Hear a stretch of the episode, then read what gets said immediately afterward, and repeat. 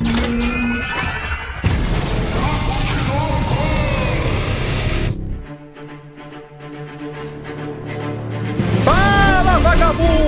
Começando mais um Papo de Louco. Aqui é o Luciano Munhoz, level 1 e 0 de experiência em RPG. Aqui é o Rudai e eu já fui o líder da camarilha. que é o Thiago Souza, e eu percebi essa semana que eu estudei na faculdade, tenho um emprego comum e eu virei um NPC qualquer. Aqui é o Felipe Passos e o sistema que eu mais joguei era um dos piores que tinham, que é o GURPS. Fala pessoal, aqui é o Luiz Runzo, que ele Wala! Eu sou o mestre. Que pariu. Agora que eu entendi. A gente, tem um conv- Mano, a gente tem um convidado hoje e você vem me dar dessas, Luiz. Cara, Foi o melhor que veio na minha cabeça. Eu fiquei esperando a risada do, do Marcelo de Nóbrega, tá ligado? Alô, galera, aqui é Eduardo, já rolando a save intro. muito bem, senhoras e senhores. Olha aí, hoje a casa tá cheia, Papo de Louco tá com a casa lotada. Eduardo Expor aqui com a gente, olha só que bacana. Dudu, muito obrigado por ter aceito o convite de participar aqui do Papo de Louco. E hoje a gente vai bater um papo sobre RPG. Mas antes, vamos para os nossos e-mails.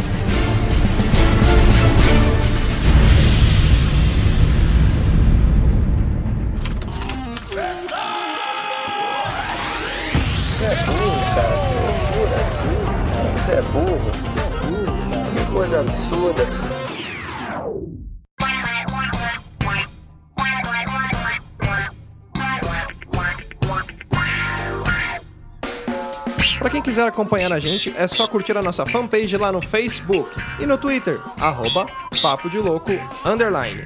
Ah, não esqueça também de assinar o nosso feed no seu reprodutor de podcast. E para mandar críticas, sugestões, comentários sobre programas anteriores, manda um e-mail para contato arroba papodelouco.com. E se você quiser receber o nosso conteúdo na íntegra, é só acessar www.papodelouco.com.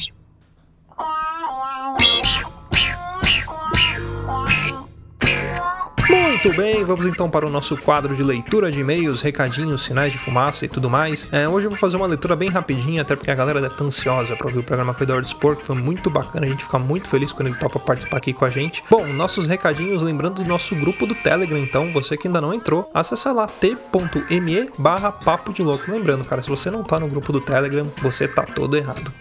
Ó, o grupo é recente, tem uns dois meses e já tá com umas 70 pessoas ali. Então entra lá pra você conhecer a galera que tá muito bacana. Próximo recadinho que eu quero dar é referente ao nosso episódio de número 50. A gente vai fazer um episódio com os melhores momentos do Papo de Louco e esses melhores momentos vão ser escolhidos por você, nosso ouvinte. Então manda um áudio pra gente falando qual é o trecho que você quer ouvir, que a gente vai colocar lá o seu áudio e o trecho que você pediu. Vai ser tipo meio aquele toca aí da MTV, lembra? É só mandar pra gente, ou você pode mandar no nosso e-mail ou lá no Telegram mesmo, né? Entrando em contato com a gente lá. Próximo recadinho sobre o EEOPP2. Olha aí, galera, já tá chegando, vai ser domingo agora. Se você tá ouvindo esse podcast depois, infelizmente você perdeu, caso você não tenha ido. Se você tá ouvindo antes, corre que vai dar tempo. Lembrando, o evento aqui em São Paulo. Eu vou rodar o spot daqui a pouquinho e aí vai ter mais informações. Bom, vamos então para a leitura dos nossos tweets. Queria agradecer a galera que tá mandando no Twitter pra gente lá no arroba papo de louco underline e também agradecer aos novos ouvintes que chegaram e que interagiram com a gente lá. O Rafael Albuquerque, que escreveu lá: há cerca de sete dias decidi dar um voto de confiança ao Papo de Louco devido às participações do Eduardo Spor. Hoje,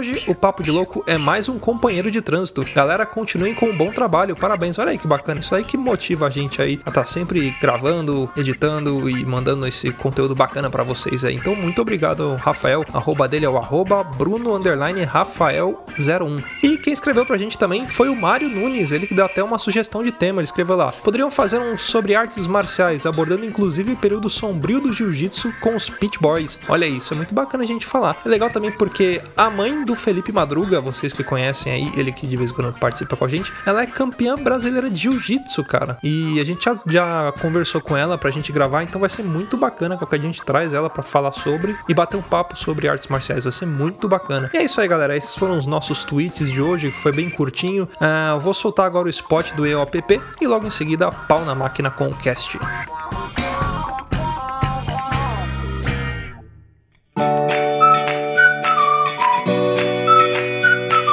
E aí galera, na paz, aqui é o Fábio Franzoni do podcast. Aqui é o Luciano Munhoz, host do Papo de Louco. Estamos aqui para convidar você para participar do encontro do Esquadrão de Ouvintes e Produtores de Podcast. A segunda edição do evento que une podcasters e ouvintes no mesmo local para um bate-papo da hora. Organizado por nós, do Papo de Louco, do podcast e Esquadrão Podcasts. Com apoio do Ouvindo Podcast e do Colabora aí. Para quem não conseguiu estar presente no primeiro, essa é a sua chance. Se você foi no primeiro, ajuda a gente a divulgar o evento e vem compartilhar esse espaço com a gente de novo. Para deixar o clima bem descontraído, estamos preparando um campeonato de Mortal Kombat 9 ou Street Fighter. A gente deixou uma enquete na página do nosso evento lá no Facebook. E o campeonato será realizado com o jogo mais votado. E o ganhador do campeonato vai ganhar uma cerveja artesanal ou uma bebida de sua escolha que estiver no cardápio e com valor aproximado. E não para por aí. Além disso, realizaremos a gravação de podcast com os participantes sobre o filme da Liga da Justiça. Então se prepara, já sabe, né? Assiste o filme antes de ir. E no final do evento vamos sortear um fone de ouvido sem fio. Curtiu? Vale lembrar que o evento tem entrada gratuita e será realizado no dia 26 de novembro, das 16 às 20 horas, no bar Gibi Cultura Geek, um espaço dedicado a nós, nerds. O Gibi Cultura Geek fica a 400 metros do metrô Vila Mariana, na rua Major Maragliano, número 364. Anota aí. Vale lembrar que não tem muitos estacionamentos próximo ao local, e como beber e dirigir não é uma combinação muito agradável, uma dica é vir de metrô para aproveitar tranquilamente o evento. Confirme agora sua presença no evento que criamos lá no Facebook. E se quiser saber mais informações sobre o EEOPP 2, vocês podem nos encontrar nas redes sociais como EEOPP 2017 no Facebook e no Twitter. Todos os links estarão aqui neste post. Beleza? Esperamos vocês lá.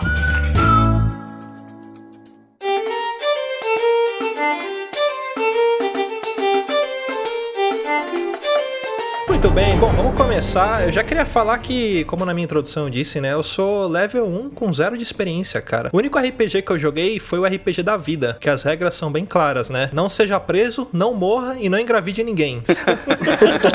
Essa daí eu só não morri. Eu tive uma pequena experiência, né, de RPG, que eu joguei Vampire, só que eu joguei uma única partida e acho que a galera não tava muito afim de jogar, porque enquanto um jogava, o outro tava jogando cartinha de Pokémon, o outro tava no videogame, aí tinha outro cozinhando, e aí, tipo, ficava na mesa só a pessoa da rodada e o mestre. Naquele dia, não, sei lá, me frustrou. Você jogou Vampire Nutella. Tinha que ser igual eu. Eu comecei a jogar Vampire na época que era do demônio. Apareceram aqui agora o Gil Gomes falando da menina que tinha sido morta e chuparam o sangue dela. Aí encontraram o livro de vampiro bem em cima da tumba. Eu falei que uma amiga minha tava no cemitério esse dia, né? Depois dessa reportagem, eu virei o neto macabro da família. Mas isso sujou o nome do jogo no Brasil todo, né? Virou é, o GTA, né? Assim, era o jogo proibido, né, para as pessoas. Graças a Deus isso caiu por terra, né? É, existia muito preconceito, né, com RPG. A galera achava realmente que era, sei lá, coisa do demônio. Não entendia que era apenas um jogo de diversão, de entretenimento, das pessoas se socializarem, de exercitar criatividade e tudo mais, né? Tinha muito isso, de desse preconceito. É uma coisa que, sei lá, tem preconceito com roqueiro. Falar, ah, roqueiro é tudo demônio. O Eduardo conheceu o RPG quando? Cara, eu conheci quando eu acho que eu tava no colégio, né, cara? E foi, foi através do, dos amigos meus, inclusive do Andrés, que se conhecem aí, Andrés Ramos, né? Eu sempre tive, cara, vontade, assim, de criar histórias e tal, e acho que o RPG, ele traz muito isso, né? Tá, todos vocês aí que jogaram, talvez de criar histórias ou de vivenciar, no caso dos jogadores, uma história fantástica e tudo mais. Eu sempre fui, assim, sempre gostei de criar, sempre gostei de inventar, quando era criança, a brincadeira de polícia e ladrão, eu, eu era o cara que criava as, as aventuras para aquelas brincadeiras e tudo mais. Uh, sempre escrevi a história em quadrinho, e aí quando o RPG surgiu, cara, poxa, a primeira vez que eu joguei assim, eu já fiquei com aquilo na cabeça. Fui para casa, depois do jogo já fiquei pensando, e aí eu falei, ah, eu, só que eu queria mestrar, né? Eu queria ter o controle sobre a história. E aí comecei a inventar uns RPGs na época dos anos 90, no início dos anos 90. Na verdade, foi no final dos anos 80 né, que eu comecei a jogar. 89. Vocês devem ser da minha geração, era muito difícil você encontrar RPGs até oficiais. É, até oficiais, né? Eu acho que só tinha uma caixa, uma caixa de Dungeons and Dragons, uma caixa, acho que era uma caixa vermelha, uma caixa preta importado. Nem sei se Era tinha caro, em né? Português. Era, tinha importadora, né? Na minha época, inclusive, é engraçado porque antes do fim da ditadura, eh, as coisas eram. eh, Você não podia ter esse tipo de importação, inclusive não podia carro importado, não podia tal. E tinha, eu não sei se não podia ou se era muito dificultado. Eu sei que tinha lojas chamadas importadoras. A galera nova nem conhece esse nome. Eram lojas assim, importadoras, que eram tipo, tinha coisas importadas mesmo, caríssimas e tudo mais, né? Tipo, é, lapiseiras, espanhas, entendeu? Era uma importadora, um negócio próprio para aquilo. Então É, aí tinha nesses lugares, era muito caro tudo. Eu fiquei fascinado, cara. Aí eu comecei a inventar tudo, as minhas histórias, os meus sistemas também. Engraçado que eu sempre fui muito ruim de matemática, mas pra isso eu era bom. E quando você quer uma coisa, você consegue, né? cara? Impressionante. É, Objetivo, exatamente. Foi assim que eu comecei, basicamente. Foi assim, desse jeito. É porque você associava o número a alguma coisa que você gostava de fato, né? Aí acabou criando interesse, né? É, o número com alguma coisa prática. Porque o número que você via no. que eu via no, no colégio era uma coisa totalmente etérea, né? O que, que é uma equação e tal, pra que que serviria aquilo? E aí quando você associa alguma coisa, fica mais, mais legal, né? Cara, eu também era assim. Eu na, na escola não sabia a diferença de uma célula procarionte para eucarionte, mas eu sabia todas as disciplinas dos gangrel, tá ligado? Do vampiro à máscara. Então eu lembrava de tudo isso daí. do- Mas, cara, matéria da escola. Memória é uma coisa, né, velho? Mas tava falando aí, cara, eu faço uma parte da parcela dos ouvintes desse programa e como participante aqui, que não é dessa geração, cara. Eu sou de 93, então eu não sabia nem que era um importador até minutos atrás, por exemplo. É, eu, Eu- eu, eu- imaginei, por isso que eu expliquei. Para os O Luiz, leigos. o Luiz não viu o Brasil ser tetra, cara. Que vergonha. Não. Não, viu o, o Pelé pulando abraçado com o Galvão Bueno. Cara, eu lembro muito quando eu era criança de ver meus primos jogar. Eu sou de 88, né? Mas, é, como eu falei, eu não tive muito contato com RPG, mas meus primos que moravam longe, eles jogavam muito. E eu era bem pequeno quando eles jogavam, né? Não mal sabia ler escrever. E aí eu via eles com aquelas fichas, aqueles monte de coisa, jogando dado, interpretando, eu falava, caraca, é isso que eu quero ser quando eu crescer. Só que aí foi passando o tempo, eu não, não tive essa, vamos dizer assim, esse privilégio de ter amigos que jogassem. Eu procurava gente e, sei lá, acho que eu também não tinha muito acesso à internet, então era difícil de conhecer pessoas é, de longe pra jogar também. Depois disso, eu fui ter contato depois de velho mesmo, é, sei lá, depois do- dos 20 anos que eu fui conhecer pessoas que realmente jogavam, que falavam de RPG, não sei o que. E aí foi me dando curiosidade de jogar, que aí foi onde eu fui tentar jogar o, o Vampiro à Máscara lá. Eu, eu posso perguntar uma coisa pra vocês que são jogadores experientes, mestres de, de, de RPG, que é o seguinte: um mestre ruim pode atrapalhar um iniciante, tipo, pode tirar, afastar alguém que quer começar a jogar? Com certeza. Não, o Eduardo pode até falar melhor que eu, mas é, é- o mestre ele não é, ele tem muitos mestres que se colocam num papel de jogador e que não é o caso. Ele não- o mestre não joga, ele conduz a história. E se o cara não se coloca nesse papel, você sai merda. É igual um, um escritor que ele não sabe contar a história que ele quer contar, entendeu? Então pode ser uma coisa totalmente desconexa, ou então o, o mestre quer ganhar do jogador, o objetivo do cara é matar os personagens e não ver o final da história. É, eu já joguei com mestre assim, é uma merda mesmo. É, eu acho que o mestre, cara, ele é, bom, é uma parte importante aí na, na história, mas os jogadores também têm a sua participação. Eu acho que facilita muito, pra começar, acho que alguém falou aí no, no começo sobre tava jogando e cada um ficava pensando em uma coisa, um tava jogando joguinho e tal. Eu acho que facilita muito. Na verdade, acho que é essencial vocês estarem a, a fim de estar naquela. de curtir aquele entretenimento juntos, né? Isso é válido também pro mestre, né? Às vezes tem mestre que não, não gosta de mestrar, não quer mestrar, ou então quer, enfim, não, não sei, sabe? Então acho que quando todos estão realmente afim, isso e de- deixar uma coisa bem clara, especialmente para jogador, você não precisa saber de regra nenhuma. Você É. precisa ter a vontade de interpretar. Interpretar não necessariamente você precisa teatro, coisa do tipo, mas tá naquela aventura, enfim, interpretar o personagem e tal. Quando isso realmente você consegue, assim, eu acho que o jogador tem que, tem que querer, né, tá no- na, na brincadeira, e o mestre também, ele tem que também querer se divertir. Alguém falou o mestre não pode ser como um dos jogadores, né? Eu acho assim que o mestre ele tem que ser uma figura que tá ali para divertir os jogadores. Eu sempre gostei de mestrar porque da minha parte eu sempre tive isso, que as pessoas curtissem as coisas que eu, que eu crio, que eu escrevo, tudo mais. E diversão mesmo, né? Agora diversão também passa por um lance de ser um pouco imparcial no, no lance. Você não pode ser sádico também. Ao mesmo tempo, você não pode também ser muito. é, acolher muito o personagem, o, o jogador o personagem, porque também se, você perde aquela coisa do, é, do jogo, né? Tem que propor um desafio, né, pros jogadores ali também, né? Sim, sim. Eu tava escutando um podcast aí de um, de um amigo nosso aí do Pensão do RPG, e ele falou uma vez isso que eu achei interessante, que o RPG, ele é role-playing game. É, quer dizer, tem o, o roleplay, né, que é a gente interpretar e tudo, e tem o game também. Que é o jogo. Então, se você tirar uma coisa ou tirar outra, não fica tão legal. Claro, você pode se divertir de qualquer maneira. Por exemplo, você tira o roleplay, vira só game, vira só jogo. É quase como um jogo de tabuleiro, né? Se um jogo de tabuleiro que você mexe, não tem roleplay nenhum.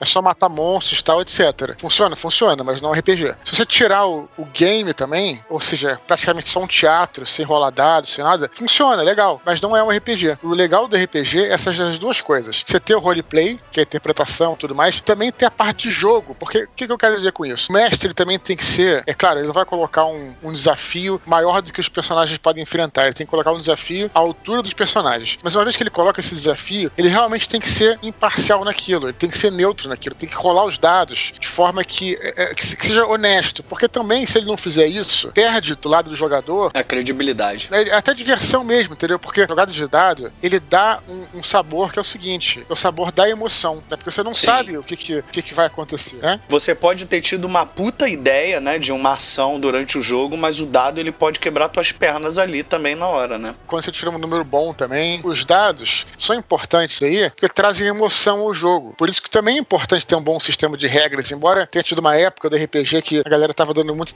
Ah, você só tem que interpretar e esquece as regras. Eu já não acho que tem que ser assim. Eu acho que tem que ser o meio termo, porque realmente, você tirar um 20, né? No caso, dependendo do sistema, enfim, variando, cara, é bacana. Como eu falo, se for só game é chato, mas se for interpretação também é chato. É importante, às vezes, você, pô, tem sessões de jogo que são todas interpretação bacana, mas não pode ser sempre assim. Numa outra sessão, pô, tem uma grande batalha que os personagens, pô, superam aquele desafio pelos dados. Claro, aí também entra o roleplay, o cara pensar, não, vou virar aquele muro, pular em cima do cara, mas os dados vão determinar também, né? Então é, é mistura das duas coisas. Eu acho que é por aí, sabe? E outra coisa que eu acho interessante, até mencionando também a primeira experiência do Luciano, eu acho que todo mundo que tá na partida tem que estar tá interessado na ação do outro. Eu não tô falando não é acabando se metendo na ação do outro, mas eu acho interessante, como o Eduardo falou, todo mundo ali tá com o mesmo fim, entendeu? Tá todo mundo jogando, então eu não sei o Eduardo, mas eu acho até um pouco de falta de respeito, por exemplo, quando tá todo mundo jogando, o cara faz a ação dele, passa pra atuação, o cara levanta e vai fazer outra coisa. Você tava ali acompanhando a ação dele. Claro, se o cara for pegar um lanche, entendeu? Resolve alguma coisa, nem que ele esteja mexendo no telefone, mas esteja ali e seja uma coisa rápida, eu acho que é até uma forma de respeitar o outro jogador que tava assistindo a tua ação e de repente você pega e levanta, assim. Mas eu tô falando, isso é uma coisa meio minha, entendeu? Porque na minha ideia, o RPG era a mesa, na casa dos meus amigos, a gente virando noite, comendo, jogando, entendeu? Era uma coisa que a gente semanalmente fazia. Então a gente já tinha essa relação de amizade, de respeito, até na mesa de jogo, entendeu? A forma que eu conheci o RPG, e uma coisa que o Luciano falou,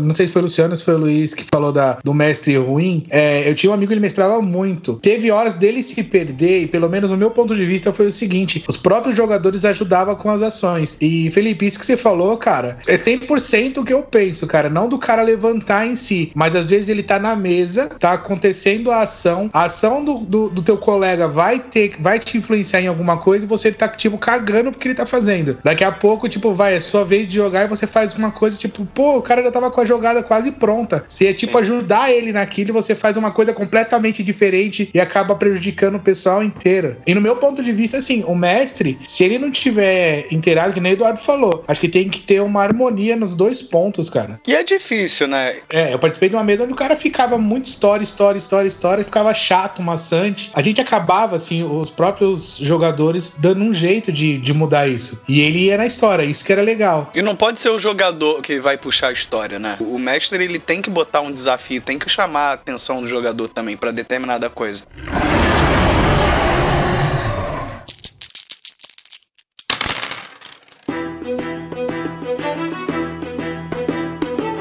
A felicidade e alegria de tirar um 20 no RPG é proporcional à frustração de tirar um? Principalmente quando a ação que você está executando vai desempenhar o papel, assim, chave na, na cena, na história, né? O Eduardo pode falar também do, do, do, das experiências deles, mas todo mestre, todo jogador de RPG com um certo tempo de jogo tem uma história muito fascinante de um acerto crítico e uma história muito decepcionante de um erro crítico, pelo menos um de cada. Por exemplo, o, o último que eu joguei foi Tormenta RPG. Foi inclusive aqui na minha casa com os amigos do time. Nós fizemos uma sessão assim só pra, lembrar o que era RPG, porque fazia muito tempo que a gente não jogava. Eu, um dos jogadores jogava com o meio orc, e o principal atributo dele era a força. E a gente tinha que capturar um aldeão, tinha uma informação X para completar a missão. Era a localização de uma caverna. A gente segurou esse aldeão e um dos, o meu personagem segurou, agarrou esse aldeão e ele começou a gritar. E esse jogador ele teve a, a brilhante ideia de atordoar, de desmaiar o aldeão com um soco na nuca. E aí o mestre, já prevendo a cena, ele solicitou um teste de força pra atingir X né, porcentagem pra você nocautear o cara. E esse cara tirou um. E o mestre descreveu como uma falha crítica, né? Que uma falha crítica, no caso, seria que a tua ação ela teve o pior resultado possível diante do, do- da, da realidade ali. E o soco do meio orc foi tão forte que matou o Deão.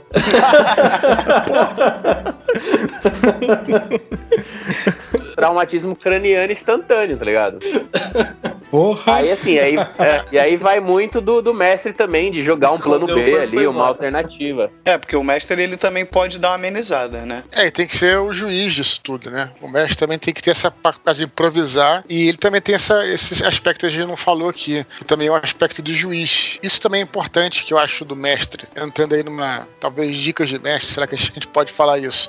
Eu acho que ele também tem que, tem que ser parcial, não só ali, como falei, das regras, mas acho também parcial né, nesse julgamento. Porque que acontece? O RPG é a vida, mas não é. Ou seja, você está lá com um personagem, em tese você poderia fazer o que você quisesse. Por isso que no próprio Dungeons Dragons, né, que foi criado os alinhamentos, quer dizer, que são tendências de comportamento. Tem gente hoje em dia que despreza muitos alinhamentos, e a galera fala que não corresponde à vida real, e de fato não corresponde, mas aquilo é importante termos jogo para te restringir. Porque de fato, na vida real você não vai sair por aí matando ninguém, a não ser que você seja um cara do mal, ou fazendo qualquer coisa, porque existem as consequências até imediatas, sem dúvida. Mas na RPG não, na RPG você poderia, em tese, enfim, foda-se. Meu personagem, é meu personagem é um pedaço de papel e faz o que quiser. Então, é, eu acho que o alinhamento, digamos, no, no Dungeons and Dragons ele controla um pouco isso, por isso que eu acho importante. Entra na parte de role, de, de roleplay, né, como eu tava falando. Nos outros jogos também existe esse tipo de controle. Alguém falou que jogou Vampire aí, não sei quem foi que disse, que existe também no Vampire uma ferramenta de humanidade, onde você não pode sair fazendo o que você quer, senão você vai perdendo sua humanidade. Você perder muito da humanidade, você perde personagem. Então existe isso também. Mas além de tudo, também existe o,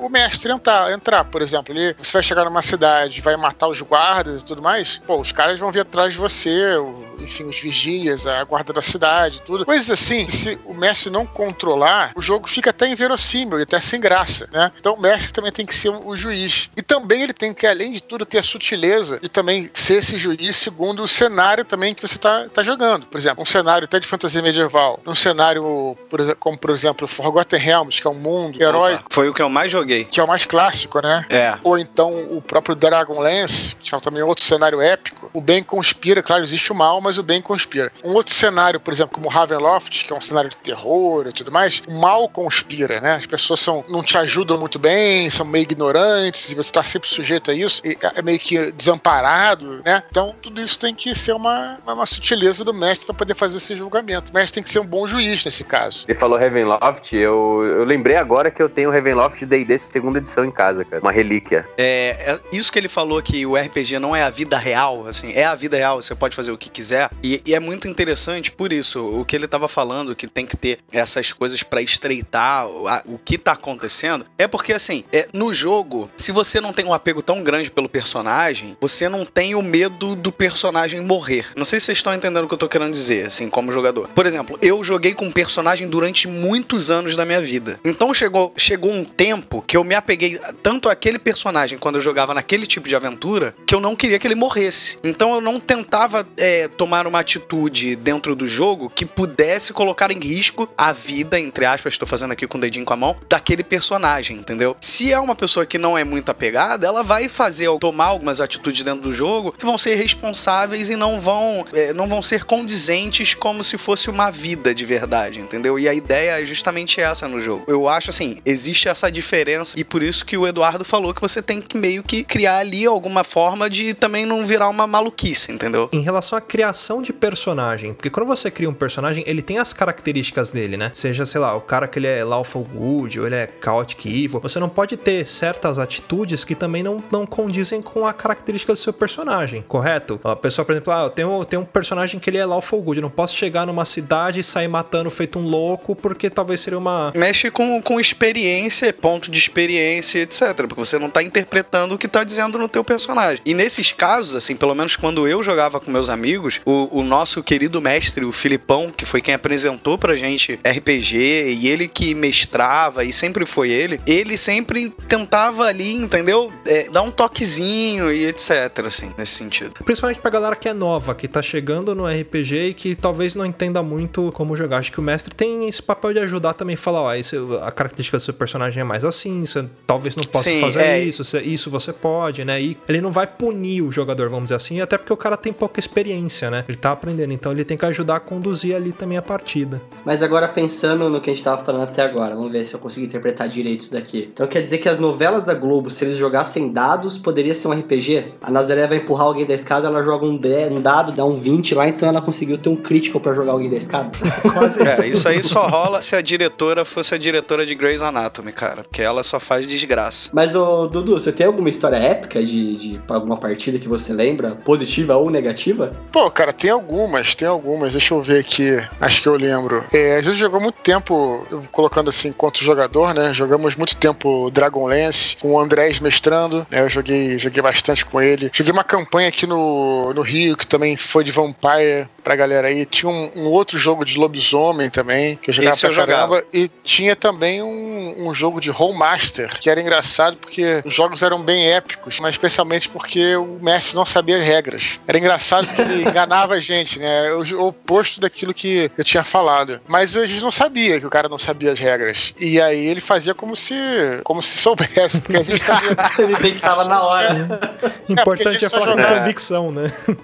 Ah, a gente só jogava D&D, né? E aí quando esse amigo nosso chegou, ele era mestre de Royal Master e tal. Pra gente, Royal Master era uma coisa, pô, dificílima, né? De, precisava de uma universidade. A gente não tinha a menor noção de nada. Ele tinha noção, mas ele não usava todas as regras. Ele dava mais atenção ali à, à narrativa e tudo mais. E aí, nesse caso, até que foi interessante. Mas a gente jogava os dados. E dava pra, pra entender que quando você ia bem, quando você ia mal, se jogava um número muito mal, se jogava um número muito bem. Mas assim, na medida do possível, ele sempre, ele sempre, enfim, ele fazia as coisas. E era interessante, cara. Teve vezes já que uma vez eu matei um dragão com uma, uma machadada só. E foi numa dessas do era interessante, porque o Roymaster tinha uma coisa chamada de abrir o dado. Que não sei se vocês sabem o conceito disso. Quando você jogava, por exemplo, 100, na verdade, assim, você joga um dado de 100 lados, né? O dado de 100 lados é dois dados de 10, e aí você joga a dezena, né? E joga unidade. Aí a dezena, geralmente, quando dá zero, né? Você pode ter 01, 02, 03, é, até 09. Mas se você tirar um outro zero, na verdade é 100, né? Seria 00 a 100.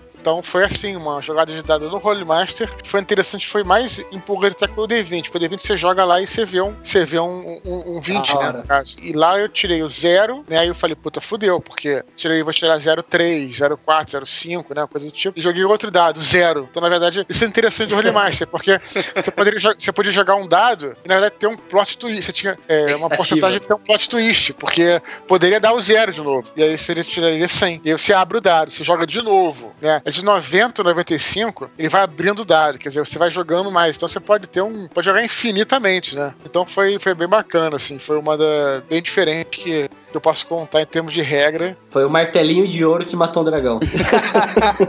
Talvez nem tenha matado o dragão também. O cara, só que o cara achou que foi tão legal a, aquela jogada, é como eu tô te falando, ele não sabia de regra. Depois a gente talvez o dragão tivesse mais pontos do que fosse necessário. Mas o importante é que a gente, a gente se divertiu nesse jogo, sabe? Que é o objetivo principal, você se divertir. Claro, sem dúvida. E qual foi a pior jogada, assim, que vocês lembram? Que deu uma, uma cagada que, puta, ferrou a mesa. Eu tenho uma, primeiro foi por, eu acho que má interpretação, que nós estávamos jogando RPG e tinham dois primos na mesa, né? Eu vou falar os apelidos, né? Porque era o Pão de Queijo e o Lacraia. Eles eram primos. Verdade. E esse Serginho, né? É, sério. É muito louco, mas é melhor, é melhor dessa maneira. E em, em um momento da aventura, o personagem do Lacraia acabou caindo num alçapão e se segurando com uma mão só. E ele tava quase caindo. E a próxima ação era do primo dele. Aí o mestre perguntou: o que, que você vai fazer, né? Etc. Porque o, o teu primo caiu no alçapão. Aí ele falou: vou preparar minha espada e vou atacar. Só que, cara, não tinha nenhuma, nada pra ser atacado naquele momento. A treta já tinha acabado. Aí o mestre perguntou: mas você vai atacar o que? Ele? O sapão que tá comendo meu primo. e o mestre falou: você quer atacar, então você pode atacar. E atacou, quase acertou a mão do primo dele. O mestre deixou ele atacar só pra meio que continuar, porque ficou muito engraçado na hora. Mas ele não deixou atingir o primo dele, porque seria uma puta sacanagem. Fez eu lembrar de uma parecida. Foi eu, eu era de jogador, eu jogava. Era, era Tormenta também. Eu tava jogando com um cavaleiro de Namalca. Namalca é um reino do, do mundo lá, né? E nós estávamos lutando. Eu, eu era um guerreiro, aí tinha um clérigo do deus da guerra, do Kim, e a gente tinha uma maga. E a gente entrou num. Tipo, numa torre e tinha um, um, um bicho atacou a maga e ficou segurando ela, pulou em cima dela e ficou em cima dela. E aí o mestre foi descrever a criatura. E ele descreveu que era um felino, é, muito grande, do tamanho de um tigre, mas a aparência dele era de um gato siamês. Aí eu falei, tá ok, eu vou atacar e tal. Aí esse, esse amigo nosso aí, ele. Vamos chamar ele, ele de Eduardo, né? Que não é por causa do expor, não, mas o nome dele é Eduardo mesmo. Ele virou pra mim e falou assim: Cara, ataca a cabeça da direita e eu ataco da esquerda. Aí eu parei e falei assim: Nossa, mas tá maluco? Como assim? Né? Ué, não é um gato siamês? aí, aí, tipo, meu, 30 minutos pra sessão voltar ao que era, tá ligado? É uma hidra. Um gato siamês, o que nasce grudado, caramba. Eu falei, não, bicho. Você é burro, cara. Gato siamês não é isso, não. Eu tenho uma, uma história que a gente tava jogando e eu não sei se tem, mas naquele dia a gente jogou Marvel vs DC, só que era assim, ninguém escolheu o seu personagem. As fichas estavam prontas e a gente, pra deixar mais, mais emocionante, cada um pegou uma. Tipo assim, todas viradas pra baixo, você não sabia o que você ia pegar. E calhou de eu pegar o professor Xavier nessa dessa brincadeira. Até aí tudo bem, tamo jogando tal, e mó treta comendo solto, e o Xavier na cadeira de rodas, quietinho lá no seu canto. Aí eu tive a brilhante ideia, falei, é o seguinte, eu vou procurar onde tá o pessoal, vou usar o cérebro, vou procurar eles pra ir dando coordenadas pro, pro, pro meu time, pra minha equipe. Quando eu fiz isso, não tava eu sozinho. Tipo, eu peguei lá todo bonitinho na cadeira de roda, coloquei o capacetinho, tô caçando o mutante. Daqui a pouco o mestre fala assim, ó, aí você toma um ponto crítico, que não sei o que, ataque crítico. Falei, mano, do que? Aí ele pegou e falou assim, mano, enquanto você tava caçando, o Ajax também tava fazendo a mesma coisa numa outra jogada. Só que ele falou, o problema é que você caça mutante, o Ajax te torceu na cadeira. Então ele falou isso daí. Tipo, você imagina você dentro do seu lugar, dentro lá do, do cérebro, todo torcido na cadeira e não tinha ninguém pra te ajudar. Que até o momento, o Ajax te atacou pe- pela mente de longe. Então acho que esse daí foi um dos piores momentos. Falei, mano, em questão de segundos eu morri.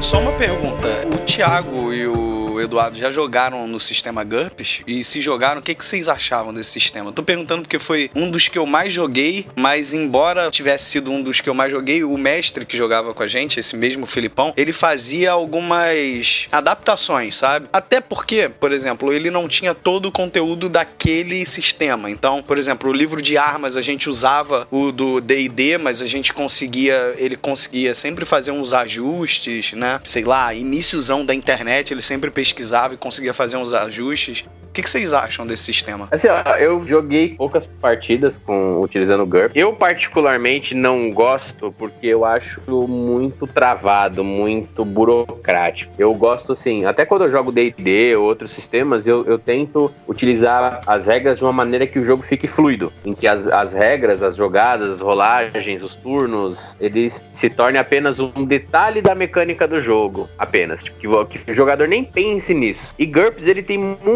muita coisinha, por exemplo, ah, vou atacar, tem que ver se é golpe de balanço, se é ataque de ponta, se demora um turno pra sacar arma, não sei o quê. Então, tipo, eu, eu sou um cara, eu gosto de ver fluidez, né? Eu, quando mestre, eu, pra mim, o jogo tem que ser fluido. Eu acho que as regras são apenas a mecânica necessária pra fazer a coisa funcionar, o acaso, né? Pra você descrever o acaso, a sua sorte, a sua competência em determinadas coisas. E o GURPS, ele, se você ignorar boa parte dele, você consegue. É, tem que fazer muita adaptação, foi como eu falei. Então, pessoalmente, eu não, não gosto de GURPS. Eu gosto de The Vinci System, eu gosto de Storyteller, né? Que é o caso de Vampira Máscara, Lobisomem Apocalipse. Já fui muito fã de 3DT, muito, muito fã, que é um sistema super simples, né? Mas GURPS eu não, não sou muito fã, não. Pô, cara, eu joguei GURPS algumas vezes, especialmente GURPS Supers, que era até o mesmo cara que jogava Holy Master que, que mestrava pra gente, GURPS Supers. E eu não tenho nada contra, não, cara. O que acontece que eu acho do, do GURPS aí é porque eu sempre tive uma mente mais lúdica do que matemática.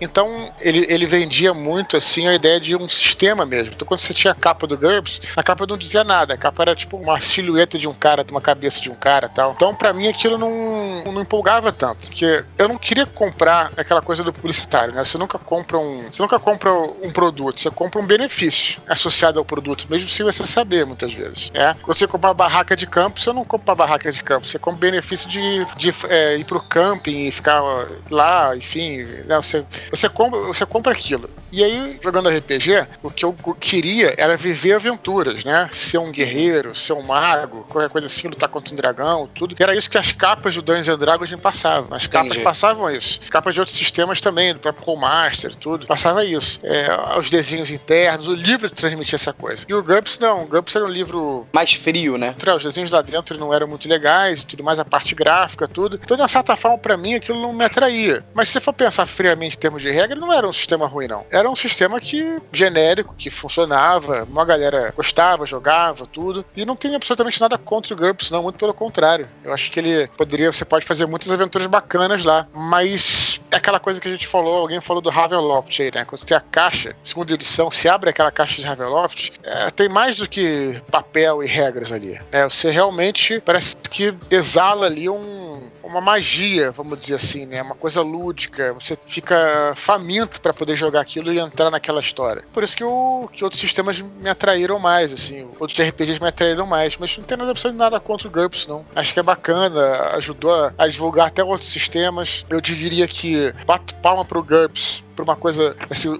os livros que de informação, por exemplo, de complementos, GURPS é, Conan, por exemplo, GURPS é, artes marciais, GURPS que, pô, era, era, era magnífico aquilo ali. O cara fazia uma pesquisa e sintetizava numa forma prática. Você tá entendendo? Mesmo para quem não joga. É bem interessante. Bato muita palma ali pra galera dos desenvolvedores que trabalharam anos no GURPS e até, até hoje trabalham também. Agora, uma, uma pergunta em relação à criação de mundos. Qual tipo de mundo que vocês não, não jogaram ainda e gostariam de jogar? Por exemplo, é, eu não tenho conhecimento se existe algum RPG ambientado no Egito Antigo, sabe? Acho que seria legal é, algo que tivessem os deuses, faraós, né? Toda aquela ambientação, aquele povo antigo com as pragas. Existe algo ambientado ou é possível pegar um sistema, sei lá, é, pegar o sistema D20 e vou criar esse mundo e jogar ali? Como que funciona essa parada de criação de mundos? É, é possível, mas é, logicamente que tem o seguinte: você tem aí no RPG, né, uma coisa que você vai aprendendo quando você joga. Você pode fazer um jogo que chama de one shot, né, que é só uma partida e acabou aquilo e tal. Só que a galera gosta muito de jogar o que a gente chama de campanha, que são jogos longos, né? Vai, o personagem vai do nível 1 ao 20, demora às vezes 3, 4, 5 anos você jogando e tal. Nesse sentido, o que acontece é o seguinte: o que eu já observei e observo ao longo dos meus anos jogando RPG aí. O que acontece é que quando você faz um jogo que tem uma ambientação muito fechada, tem uma hora que você não tem muito mais pra onde ir, né?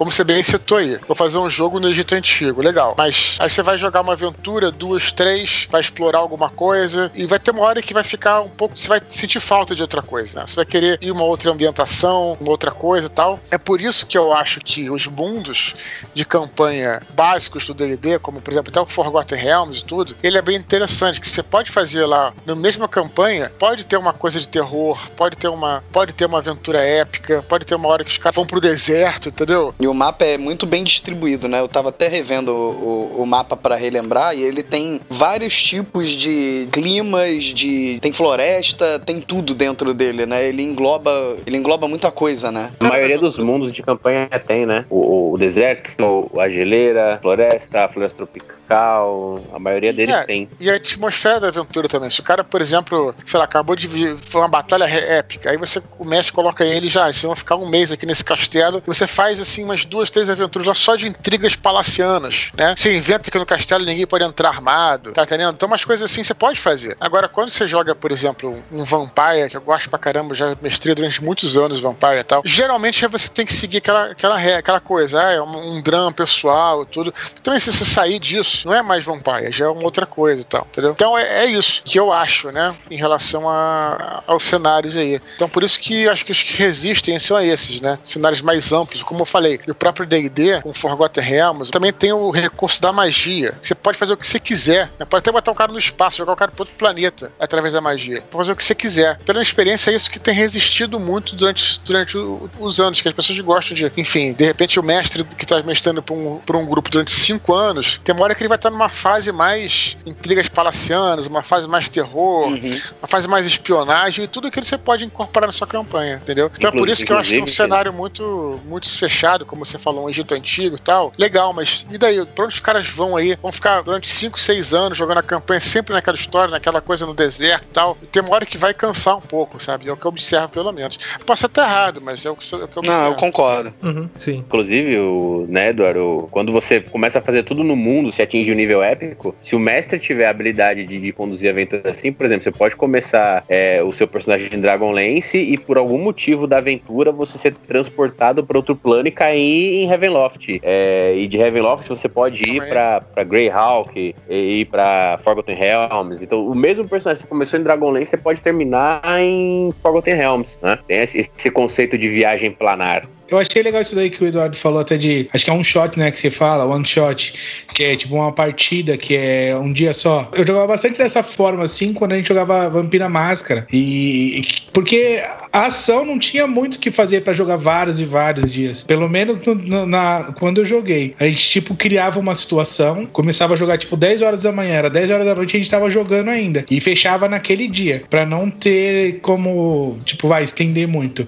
O que estendia bastante quando a gente jogava algo medieval. Teve uma, uma vez que eu joguei que era um hobbit, mano. Eu, eu criei um personagem e falei, você é um hobbit nessa, nessa jogada. E foi, acho que, uma partida que durou pelo menos um mês, mais ou menos. Porque eh, tinha várias situações, invadia um. A gente entrou num lugar onde era uma aldeia, e entrou num lugar onde o pessoal não gostava de anão e tudo mais, deu uma treta. E, e é legal essa partida que dura só um dia, porque ela é mais dinâmica. Eu acho que ela é muito mais rápida do que, às vezes, muito tempo, assim. O mestre acabou se perdendo, às vezes. É, eu acho que também esse lance das partidas rápidas, elas funcionam muito bem quando é um, um grupo de pessoas que não tem muita disponibilidade também pra estar sempre junto, para, por exemplo, pra você fazer uma campanha, né, jogar em campanhas, eu acho que é legal você ter uma galera que sempre joga ali, né? Às vezes você não tem todo mundo 100% é, disponível no momento que vai jogar, então você ter uma turma ali e você fazer uma partida de um dia é legal, porque aí você vai jogar num outro dia, sei lá, veio só metade daquela turma e aí chegou um- uns caras novos. É, é legal você também jogar dessa forma, porque todo mundo participa da mesma aventura, né? Não fica. A pessoa não vai chegar no meio da, da partida ali, no meio de, de uma campanha, e ah, a gente parou nesse ponto e de repente você chega. É, é legal também você introduzir é, um personagem dessa forma, né? No meio de uma campanha. Eu acho que essas partidas de one shot, vamos dizer assim, elas funcionam melhor pra galera que não tem tanta frequência de se encontrar. Exato. Eu, particularmente, eu sou apegado, confesso que eu era apegado aos meus personagens, até porque nós fizemos umas campanhas, esse grupo de amigos, que duraram anos jogando. E até atualmente. A gente ficou quase 10 anos sem se ver e a gente fez um encontro no final do ano passado e a gente falou assim: vamos jogar RPG. Só que vamos fazer o seguinte: vão ser todos os nossos personagens 10 anos mais velhos. E a gente fez uma partida que foi foda pra caralho. E a gente tá esperando Começava pra se naquele baile de reunir. debutante, né? Aquela É, turma de escola, não. se olha no baile. É, bailinho da É, terceira mas foi bem legal, cara. Foi bem legal, assim. Aí aparece o. E aí, você já ouviu falar de Herbalife? Foi muito bom juntar toda a galera com o intuito de jogar e com os personagens. Sabe por quê? Porque a última vez que a gente tinha jogado era quando a gente era muito mais novo. E foi muito legal ver a diferença de as ações que a gente tinha no jogo, como as coisas eram mais pensadas, assim, é como mudou a cabeça de nós quando éramos mais novos pra agora, que a maioria é casado, pai de família. Então até as atitudes com os personagens passaram a ser diferentes, entendeu? Depois desse tempo todo, assim, desse reencontro, né?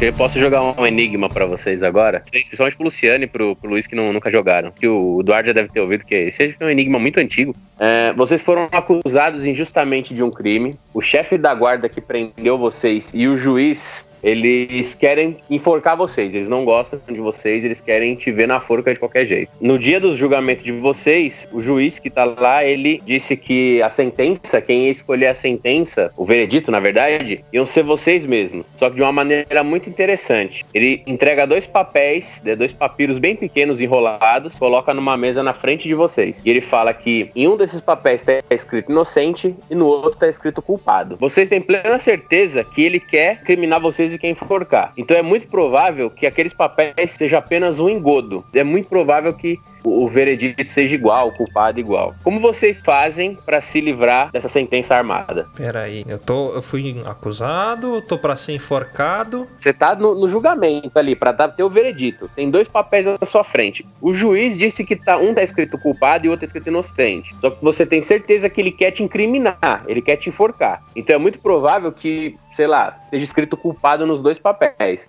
Uhum. Como é que você faz para se livrar dessa? Ah, eu já me acuso. eu já me acuso, sou culpado mesmo. É uma atitude de jogador Deixa de RPG, exatamente. É estragar o, o, plano do mestre. Tem uma ideia. Eu tentaria entreter o juiz com uma mágica, ver se eu conseguia tirar 20 e fazer o papel desaparecer na minha mão. Não, não. Faz assim. Vamos continuar o papo. No final do podcast vocês respondem.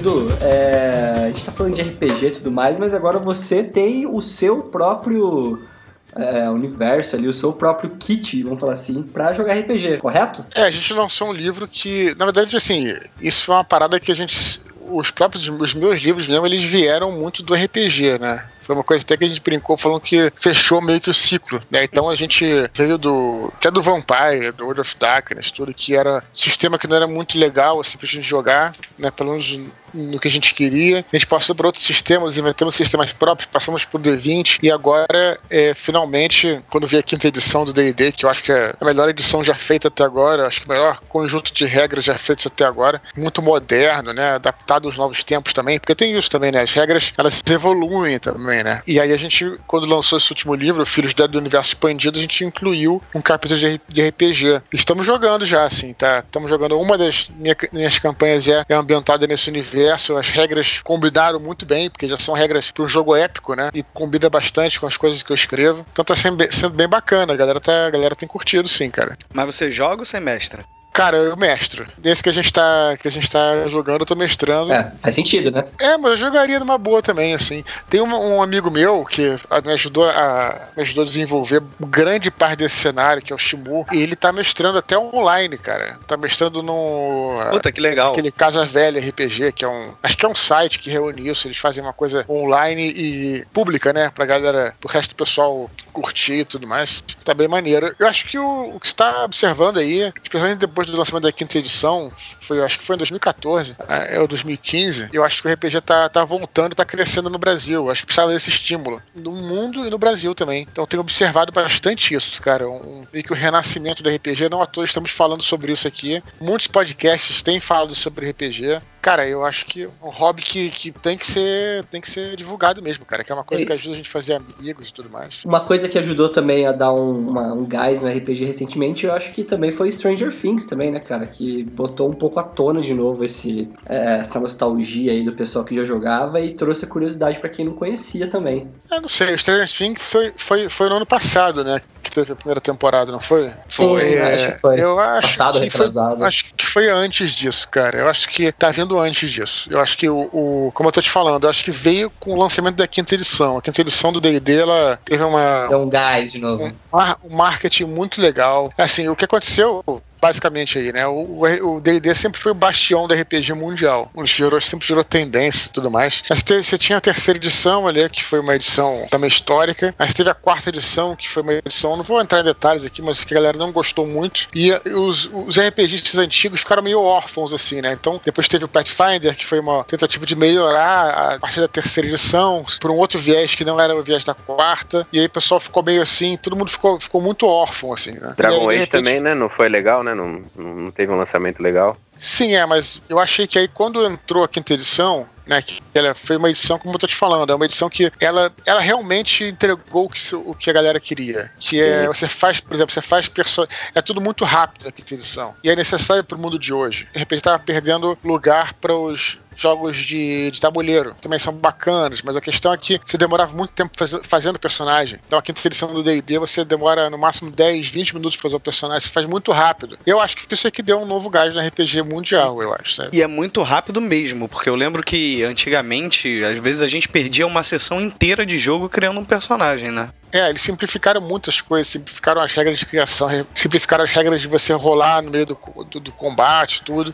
Então achei que isso que é, fortaleceu e eu acho que deu uma nova cara para RPG aí, cara. Eu acho. Minha, minha análise pode ser, não sei se é isso, mas é, é a minha análise que eu faço, sabe? Eu não joguei ainda a quinta edição, mas só dos amigos que jogaram só recebi elogios. É, e também é, procurando incluir, né? É, eles têm feito umas propagandas bastante exclusivas com mulher, que era uma coisa que se não tinha tanto no RPG e tá tendo cada vez mais, que é importante também, incentivando as mulheres não só jogarem, como mestrarem, sabe? É, eles fazem, enfim, jogos lá ao vivo que eles filmam. Tem uma, é, de, é, como é que é a DM Guilds, né? Que é, o, é uma, um grupo de, de mestres que tá patrocinado pelo próprio D&D. Então acho que eles estão no caminho certo, sim, cara. E tem abastado bastante. Uma, uma coisa, assim, super positiva é esse renascimento do RPG, porque falando por mim, eu adquiri o hábito da leitura por causa do RPG, cara. Eu conheci o RPG, eu tinha uns 11, 12 anos, eu nunca tinha pego um livro para ler inteiro na minha vida. E aí um, um, colega meu, que era, tinha acho que era duas séries a mais que eu, falou: Ó, oh, a gente tá jogando isso daqui tal, me emprestou o livro de vampiro. Aí eu li, tipo, as duas primeiras páginas na hora do intervalo da escola, e eu cheguei em casa e comecei a engolir o livro.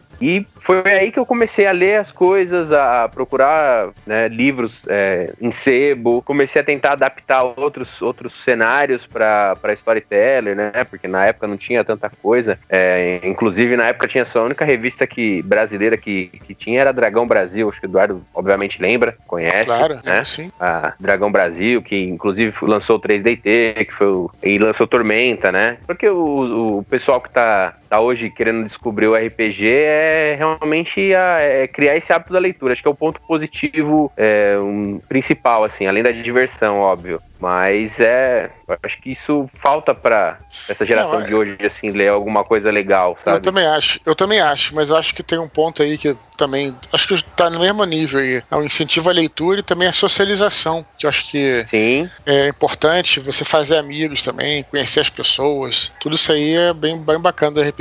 Sem falar em outras coisas aí que você vai aprender jogando, né? Mas acho que as duas coisas principais são isso aí, concordo contigo. E, e essa questão da socialização do Encontro Internacional de RPG. Acho que foi a primeira grande convenção que eu fui na minha vida. E você vai maravilhado, você vê um monte de gente vestida jogando, cara. Pô, foi uma coisa incrível, assim, foi uma época muito da hora da minha vida. E agora você é um NPC. E agora eu sou um NPC. Eu sou o atendente da taverna.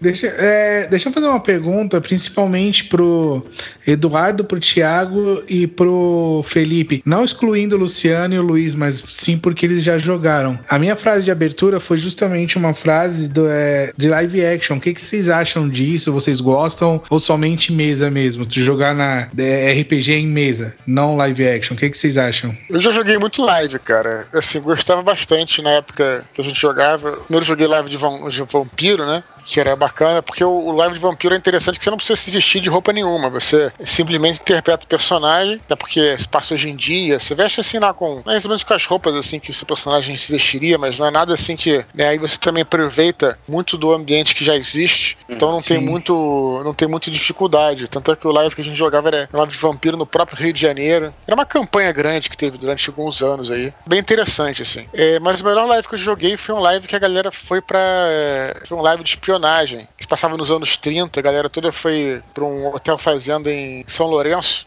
Pegaram um galpão e. Pô, maneiríssimo. Pegaram um galpão e eles fizeram um galpão como se fosse um cassino, né? De, dos anos 30, assim, uma coisa meio, meio máfia e tudo mais. Que irado. E, e foi, um, foi, um, foi só um de uma, foi uma noite, né? E foi muito bem feito as histórias, os diretores escrevendo as histórias de maneira que elas se entrelaçavam, tudo. Então foi maneiríssimo, assim, né? A galera foi lá e entrou na brincadeira, criamos histórias juntos, foi bem maneiro, assim. Cara, Essas que legal. Que eu tive de live. Eu, eu falo do live porque é, eu tive uma experiência muito bacana que o mestre ele tinha falado que ia fazer um live action de Vampira e a gente não sabia, ninguém, nem, ninguém que ia participar sabia como que ia acontecer isso. Ele só disse o quê? Ia ser uma disputa da camarilha. Então, assim, ia ser vários vampiros, várias, vários clãs e um representante de cada clã ia estar naquele lugar. Até ia ter humanos e tal no meio. E foi interessante porque a gente, sem esperar, ele mandou uma carta com um timbre, né, selada para casa de cada participante falando: você foi convidado a participar de uma festa e tal, dia tal, na casa tal. E a gente chegou no local, ele fez uma casa tipo como se fosse mesmo uma coisa bem vampiro mesmo. Teias e tinha gente servindo, garçons e tudo mais. E eu achei muito bacana. Tanto que a minha frase foi que eu fui o líder porque foi uma, uma noite apenas. Tipo, começou acho que seis, seis e meia, sete horas e ficamos até quase amanhecer. Mas foi uma puta de uma festa, cara. E no final de tudo, pra disputar, eu acabei dominando, sendo o líder da camarilha. Por isso que eu falo do live action. E você, Thiago, você tem uma experiência, alguma coisa ou não? Cara, infelizmente eu nunca tive a oportunidade de jogar um live. Eu também não. Morro de vontade, mas eu não, não pude. Não, não tive. Não conhecia ninguém, não consegui o contato de ninguém que mestrasse que fizesse. Infelizmente. É, eu também, infelizmente, cara. Porque a galera que jogava comigo jogava mais de mesa.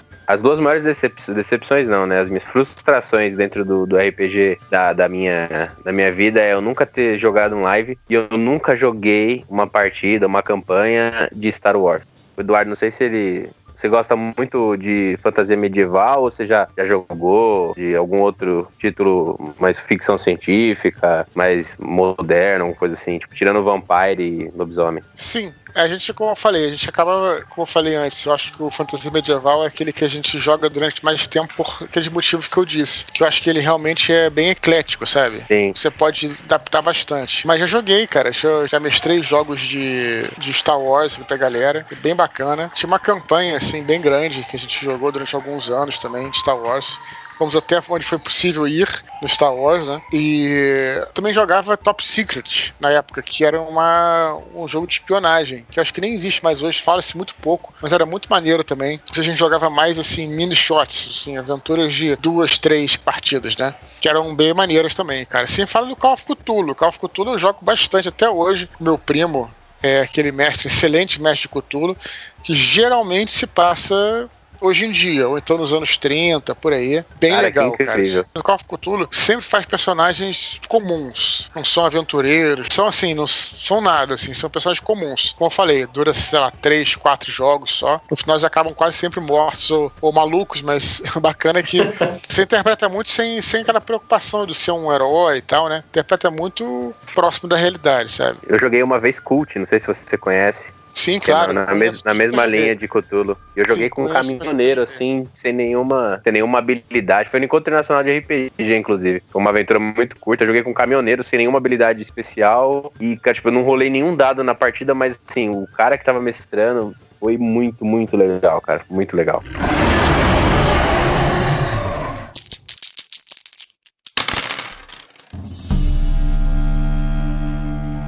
Acho que eu matei a charada. Depois de meia hora, né? Diga. Por isso Ó. tava calado esse tempo É, todo. não, tava pensando, tava, É. aqui, pens- tava maquinando com meus botões aqui. Depois de meia hora no Google ou pensando mesmo? Não, pensando, você disse que o juiz quer me incriminar, certo? Sim, Ele então pode ser que os dois papéis esteja escrito que eu sou culpado. sim, E eu estou algemado diante do juiz. sim. É contra as regras eu comer papel? Não. Então eu vou comer um dos papéis e supondo que ambos os papéis estejam escrito culpado, eu chego pro juiz e falo o seguinte: o papel que eu comi é o contrário do que tá escrito na mesa. É isso? Uma salva de palmas pro Ô, Luciano. louco! Porra, parabéns, bicho. Interessante sua forma de raciocínio. Parabéns, Luciano. Parabéns. Agora eu ia me ferrar se tivesse escrito se tivesse escrito inocente. Tá escrito inocente nos dois, né? Os dois inocentes. O cara já viu essa jogada. A forma de raciocínio de pensar é exatamente essa. Se o cara quer te incriminar, ele não vai colocar inocente nos dois. é. Provavelmente é culpado nos dois, ou culpado e inocente. Agora, nos dois inocente é impossível. Eu iria fazer até o seguinte, ou em vez de comer, eu ia falar o seguinte, ele escolheria um e o meu seria o contrário do que ele escolheu, entendeu? Ele pegaria o papel também, não precisa comer, né? Eu daria essa escolha pra É, ele, é ó, você escolhe um e o que sobrar é meu, e não precisa desvirar, o contrário do seu. O cara fica meia hora mastigando pra até engolir ele, né? né? Eu pensaria exatamente nisso, é o contrário do que eu virar aqui.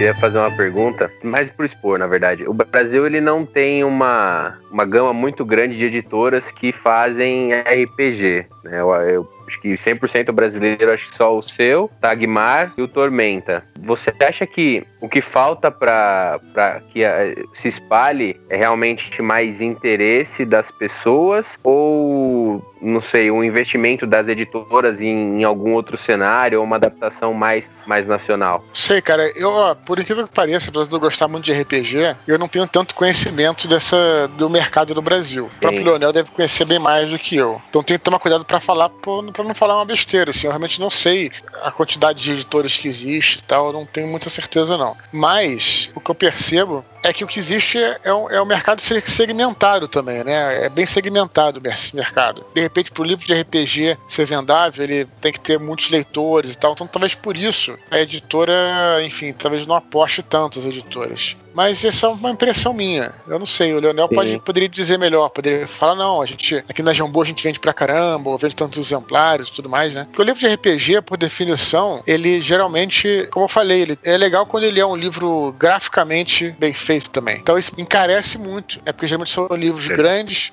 mesmo assim, o mesmo livro que nem um GURPS tal, que, que é um livro mais simples, né? Tem poucos desenhos, e o GURPS antigo era, era bem simples, tinha poucos desenhos, é aquele papel normal tal. Mesmo assim, são livros geralmente caros e, e com bastante páginas, né? Então acho que isso deve encarecer. É muito mais caro do que se fazer um romance, por exemplo, né? Que só tem, só tem tinta preta e de desenho só tem a capa. E tem menos leitores do que um romance, né? São coisas de jogadores. Então creio que isso dificulte bastante, mas posso estar errado também. O segmento é muito fechado, né? Eu creio que sim, cara. Eu creio que sim. Você tem o próprio Dungeons and Dragons, que no Brasil já é mais segmentado. Imagina um outro RPG que você vai criar. Talvez é mais segmentado ainda. Eu acho que as editoras devem investir e lançar sim, não devem deixar de lançar, não. Bom, galera, a gente falou bastante coisa. Infelizmente, nosso tempo ele é um pouquinho escasso, né? Senão a gente poderia ficar horas e horas falando aqui. Acho que assunto é coisa que não, não falta. Podia até aproveitar para marcar de jogar o universo da Batalha do Apocalipse, acho que ia ser muito bacana. E antes de da gente se despedir da galera, Du, queria que você falasse um pouquinho também a respeito do, dos 10 anos da Batalha do Apocalipse, dos eventos. Eu vi que você vai fazer um evento dia 3. Eu pretendo ir, vou até levar meu livro para você autografar se eu conseguir chegar lá, né?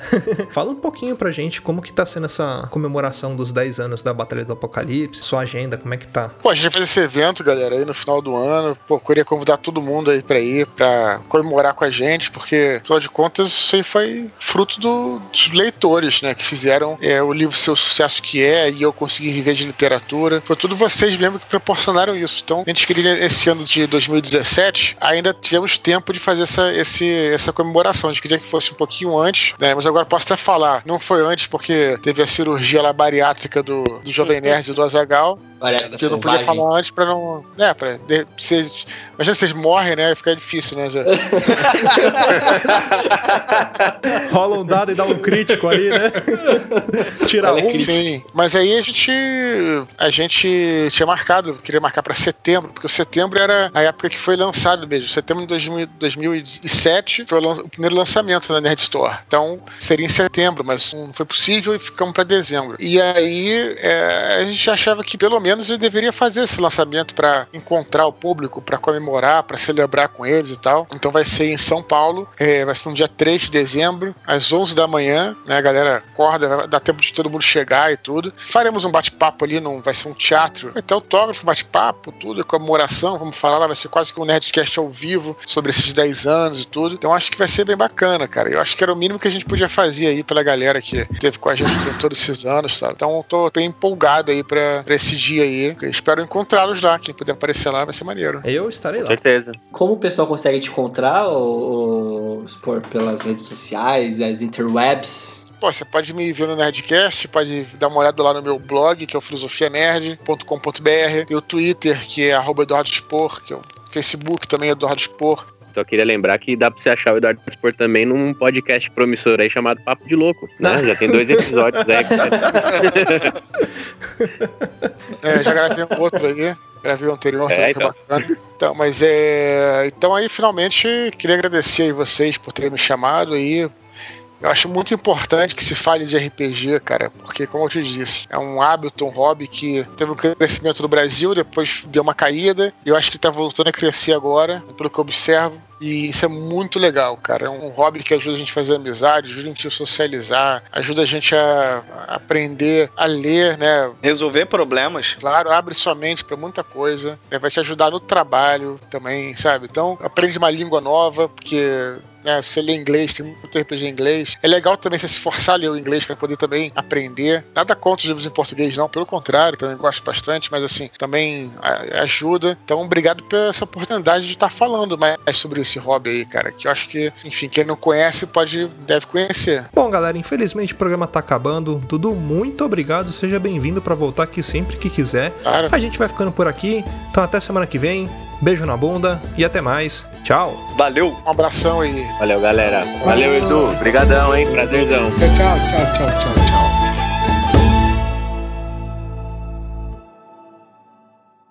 Nossa, tava, pensando aqui agora, tava pensando aqui agora, podia existir um, um RPG dos tempos modernos, né? Tipo, ter duas classes, coxinha e pouco mortadela habilidade de refutar, ter bolsominion, o chefe é o chefe é o impeachment, essas porra. Mas tem, cara, tem um RPG chamado Paranoia, que é bem nesse sentido, cara, muito legal. Quer ouvir mais? Acesse papodelouco.com ou assine o nosso podcast.